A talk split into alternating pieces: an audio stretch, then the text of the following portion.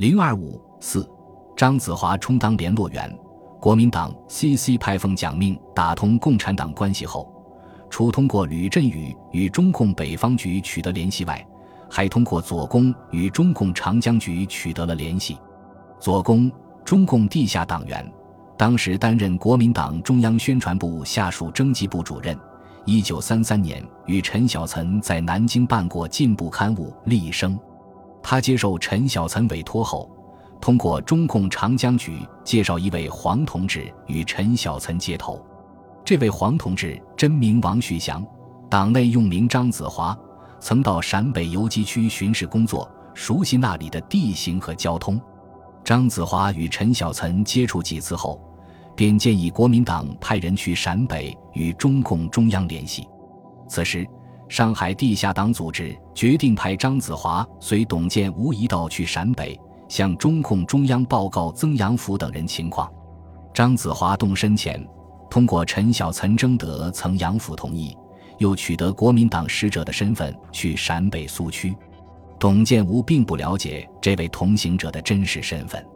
张子华到瓦窑铺后，单独向博古报告了南京内部在抗日和联俄联共问题上的分化，以及陈立夫、曾阳甫等人急于同中共联系的动向。一九三六年三月下旬，中共中央在晋西召开政治局会议，张子华又应召赶往石楼，向毛泽东、张闻天、彭德怀等做了口头汇报。张子华四月底由陕北返抵南京，曾阳甫在家中接见他。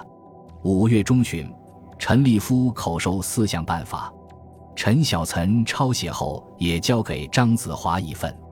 于是张子华再次去陕北面见周恩来，递交陈立夫口授的办法，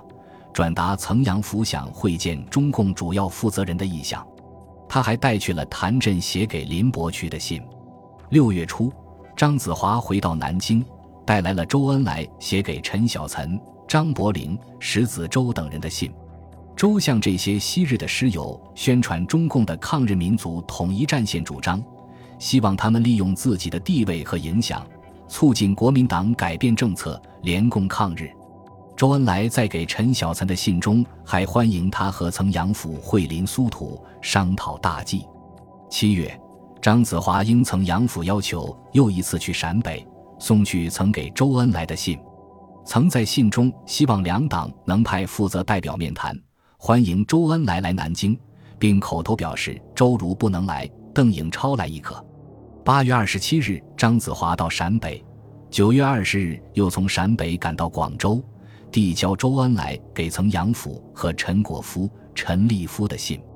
周恩来八月三十一日写给曾阳甫的信强调国难危急如此，非联合不足以成大局，表示愿与国民党方面的负责代表进行具体谈判，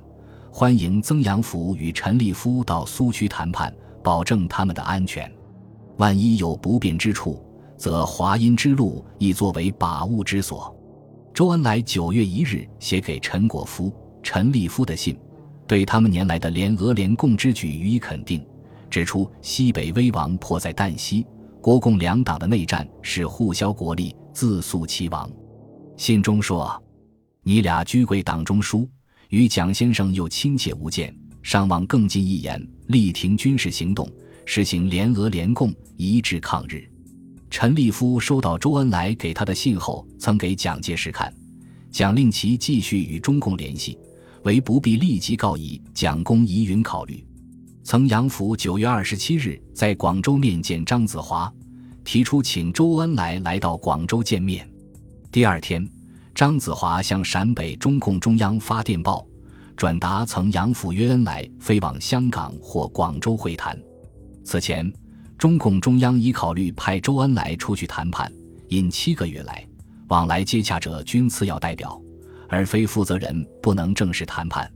收到张子华九月二十八日电报后，中共中央作出三点答复：切望南京坚持民族立场，立即准备抗战，我方愿以全力相助，立即暂行停止进攻红军，以便双方主要代表谈判。恩来飞赴广州，在确保安全条件下是可行的。红军首先实行停止向彼方进攻，作为停止内战一致抗日的诚意表示。为准备周恩来直接同国民党代表谈判，中共中央于九月起草了国共两党抗日救国协定草案。十月十五日，张子华到西安，用书面向中共中央报告了国民党方面的答复：一、苏维埃区域可以存在；二、红军名义不要，改联军，待遇与国军同；三、共产党代表公开参加国民大会；四、即派人具体谈判。中共中央见到上述条件后，认为国民党对谈判还算有诚意。同时得知蒋介石将于十六日到西安，便派代表与国民党交涉，争取周恩来与蒋在西安谈判，但交涉未成，此设想没能实现。十月十九日，周恩来致电在西安的张子华，作为他九月二十八日在广州给中共中央电报的答复。电报提出：一、希望南京对日取强硬态度，我方愿以全力为主；二、要求停止军事进攻，双方恪守原防，以便谈判；三、恩来以奉命为谈判代表，地点以西安为宜；四、南京方面代表希望陈慈修、曾杨甫、陈立夫三先生中有二人来；五、疑似军事进攻停止，南京代表人选与谈判地点确定，并得到通知时，恩来立即启程。可是两广事变解决后，蒋介石立即调集三十万军队，企图剿灭陕甘的红军。周恩来拟往西安与蒋直接谈判的计划未能实施。